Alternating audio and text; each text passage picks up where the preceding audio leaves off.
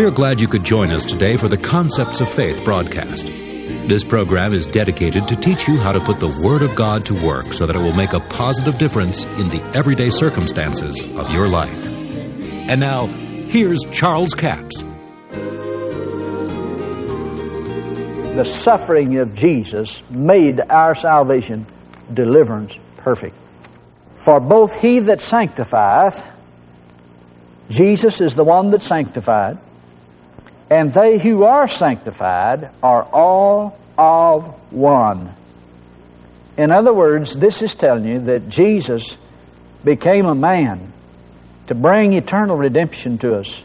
He had to have a physical body like a man. He had to suffer like a man. He had to be able to die like a man. And to do that, he had to be a man.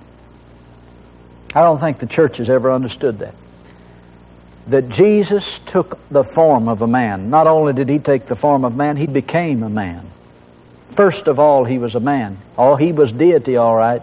He was a son of God, but he was a man. And by doing that, he was able to suffer and redeem us. Jesus became as we were, that we might become as he was before he came, before he gave himself. Both he that sanctifieth and they who are sanctified are all of one, for which cause he is not ashamed to call them brethren. Thank God Jesus is our brother. I'm thrilled about it. Jesus is our brother.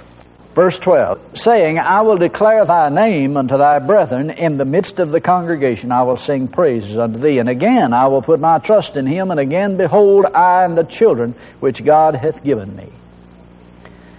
For as much then as the children are partakers of flesh and blood, he also himself likewise took part of the same. Now this tells you of the humanity of Jesus. How that he took on himself the nature, the fullness of man. Now, Jesus was not just God. Now, listen very closely to what I'm going to say, because I think there's a misunderstanding about this. When we say that Jesus was God manifest in the flesh, people get the idea that we're saying that Jesus was really God in his fullness here on the earth, in all of his Godhead powers, in all of his glory. But Jesus was not operating in his divine Godhead powers as God when he was here on the planet Earth.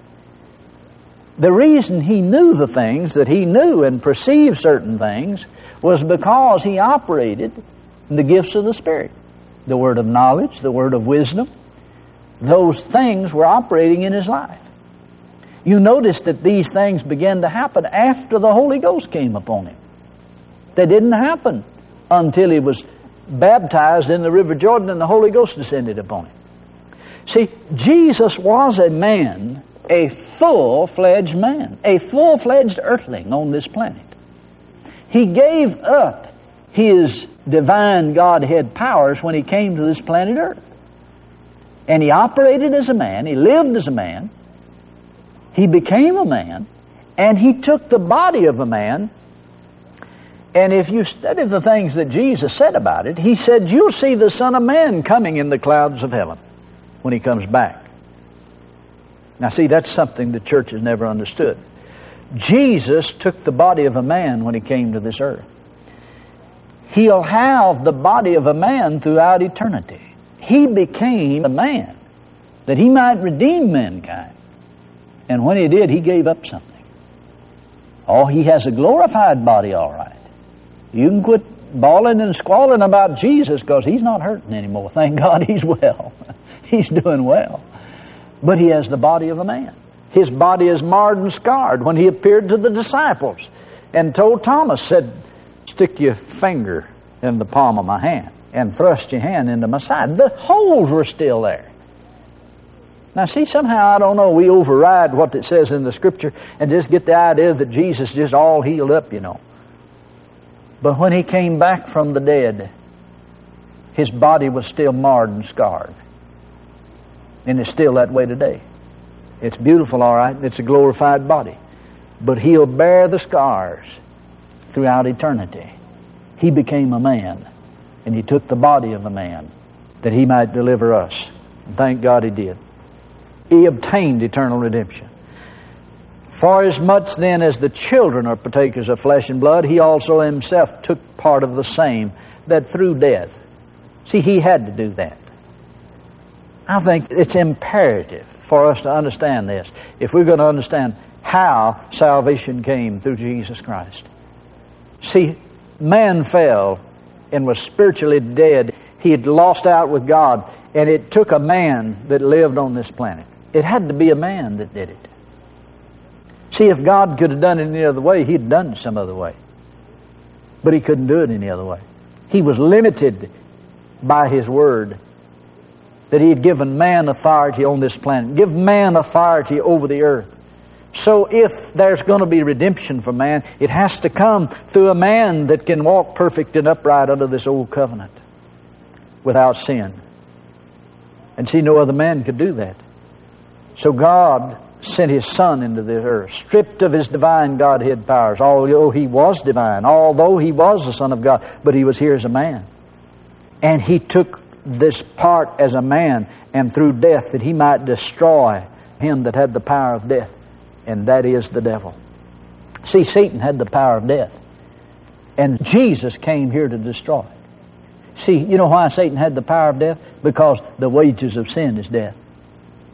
And he held the power of sin. When Adam sinned, he committed high treason, turned his authority over the devil, bowed his knee to an outlaw spirit called Satan, and Satan became the God of this world. So then it was up to God to send a man here that could redeem mankind. Man couldn't do it himself because he was under sin. So God had to send his own son. He sent him here, and he became a man.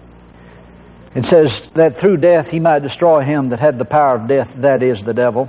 Now, the word destroy there, sometimes that's a little bit misleading to us. That word really means to paralyze. Paralyze him that had the power of death. Thank God he paralyzed the devil. That old serpent Satan has lost his power. Thank God. You remember when Moses lifted up the serpent in the wilderness, it was a type of Jesus being on the cross. Not only was it a type of Jesus being on the cross, you see. Well, let's back up and just give you a little background here and refresh your mind. The children of Israel disobeyed God. God had said to them, Now, it's going to happen to you just like you say in my ear. In other words, that was God's way of saying Mark 11:23 is going to work here in the Old Testament. You will have what you say. And they got out there and began to say, "We're going to all die in the wilderness." Now, you know, man, that's dumb. When God says it's going to happen just like He said, and they say we're going to all die in the wilderness. But they said it. And the Bible says snakes came among them and bit them, and they died. I mean, thousands of them perished because of the fiery serpents. And in fact, the King James says God sent snakes among them. You know, God gets blamed for a lot of things He didn't do. God told them it was going to happen like they said, and sometimes in the Old Testament there, it's translated in the causative sense when it was actually allowing sense. And God was not responsible for the snakes. Now, you can say what you want to, but when God said that you're going to have what you say, and they said we're going to die in the wilderness, then snakes came among, bit them, and they died. Now, stop and ask yourself this. This will help you understand it. If they hadn't have disobeyed God and proclaimed their own death, would the snakes have come? No. The snakes wouldn't have showed up if they'd obeyed God. Then it was their disobedience that brought the snakes, wasn't it? See, God's word was out. He couldn't do anything about that. I mean, once God's word's out, He just told them the curse is out there. If you miss it, the curse is going to get you. They missed it and the curse got them, and it got translated in the Bible that God did it. And we need to understand that. So here we find that we're talking about destroying him that had the power of death, which is the devil. Now, God told Moses, said, You take a brass serpent and you put it on that pole. And it'll come to pass that any that's been bitten by the snakes, if they'll look on that pole, look upon that serpent, they'll live. Now, I don't know about you, but before I understood this, it used to make me mad. I just didn't about getting mad at God. I said, God, why did you have him put a snake on the pole? Why didn't you put a lamb on the pole? Why didn't you put something on the pole, you know, besides a filthy serpent? But God said, put a brass serpent up there. Now, I read this in a, I think it was a Bible handbook, where I got my information. It said brass is symbolic of divine judgment. So that brass serpent is symbolic of divine judgment passed upon Satan. Not only that, but that brass serpent on that pole was a type of Jesus. He became sin for us. He didn't commit sin, he became sin. He absorbed it. That's what I'm saying. When he put himself in the position of being a man and receiving sin, he swallowed up the sin that God said judgment must come upon it. There must be a penalty for sin, and the penalty for sin is death. Jesus embraced it. He became sin. He swallowed it up. And then he turned back into the Word. Thank God. The resurrection. Now, those are shouting words. That's a shouting message, I'll tell you. Now, he said, Look on that serpent. Now, if you'll behold what's happened here, he said, You'll live. If a serpent has bitten you, it won't even affect you. You know what that is? That's a type today that we can know that the old serpent, Satan, has been rendered harmless and ineffective. That he through death might destroy him or paralyze him that had the power of death. That is the devil. I'm glad you could join us for the Concepts of Faith broadcast today. Now, all of this week, our CD offer is CD offer number 7306. It's entitled The Ministry of Angels.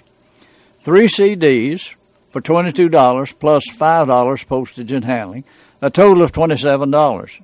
Ministry of Angels. Good angels, bad angels, don't provoke your angel. A lady said to me one time, Well, Brother Capps, if we provoke our angel, will we go to heaven?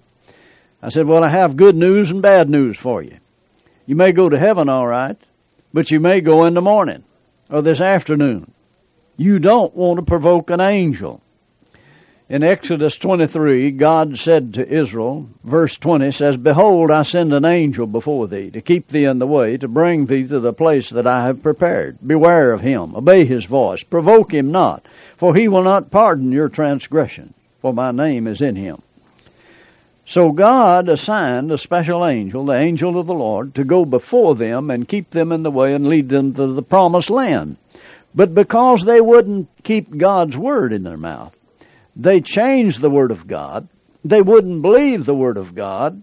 They would not release their faith and add their faith to what God had said, but they said they're giants in the land, we're like grasshoppers. So God did not get them into the promised land. Was it God's will for them to enter into the promised land? Absolutely. But because they would not take God's word for it, and they took their own carnal mind to make the decision that we're like grasshoppers.